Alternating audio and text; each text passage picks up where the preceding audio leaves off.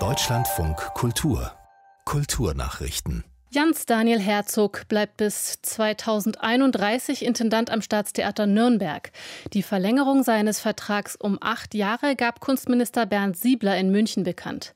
Mit Herzog habe das Staatstheater nicht nur eine renommierte Künstlerpersönlichkeit an der Spitze, sondern auch einen versierten Teamplayer, der es schaffe, weitere Talente an Bord zu holen und ein starkes Team um sich zu sammeln, sagte Siebler. Herzog leitet das Haus bereits seit der Spielzeit zweitausendachtzehn zweitausendneunzehn. Zur Halbzeit des Filmfestivals in Cannes wird heute der neue Film des russischen Regisseurs Kirill Serebrennikov gezeigt. Petros Flu ist eine deutsche Koproduktion. Im Mittelpunkt des knapp zweieinhalbstündigen Films steht eine Familie, die von der Grippe geplagt wird. Es ist einer von vierundzwanzig Beiträgen, die bei den Festspielen in Südfrankreich um die Goldene Palme konkurrieren. Ein Favorit habe sich noch nicht herauskristallisiert, sagt Filmjournalist Jan Tussing. Insgesamt geht es weniger um politische Themen als vielmehr um existenzielle Fragen des zwischenmenschlichen Miteinanders.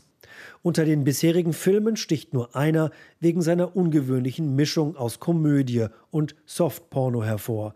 Der Niederländer Paul Verhoeven schickt mit seiner Kirchensatire Benedetta einen Film ins Rennen, den die Kritiker in Cannes mit Standing Ovations bejubelten. Der indisch-britische Schriftsteller Salman Rushdie hat die frühere U S-Regierung unter Präsident Trump kritisiert. Er habe in seinem ganzen Leben so einen Angriff auf die Wahrheit in einem demokratischen Land noch nicht gesehen, sagte er im Deutschlandfunk Kultur. Man habe das Gefühl, dass die Welt umgedreht worden sei und dass diejenigen, die die Wahrheit gesagt hätten, von Lügnern als Dumme bezeichnet worden seien. Mit Blick auf sein neues Buch Sprachen der Wahrheit sagte er, er habe sich gefragt, wie man auf diesen Angriff reagieren könne. Er habe das Gefühl gehabt, da müsse man auch kämpfen. Salman Rushdie. Yes, I think it, it certainly was. Dieser Kampf ist übrigens auch noch nicht vorbei, weil die ganzen Rechtsradikalen ja immer noch äh, diese Lüge propagieren. Donald Trump hätte die Wahlen gewonnen, obwohl er sie eigentlich krachend verloren hat.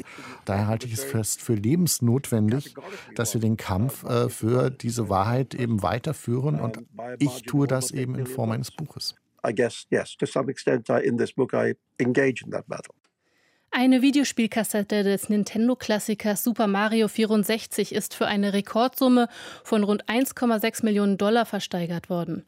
Erst vor zwei Tagen hatte das Videospiel The Legend of Zelda aus dem Jahr siebenundachtzig den bisherigen Spitzenwert von achthundertsiebzigtausend Dollar erzielt.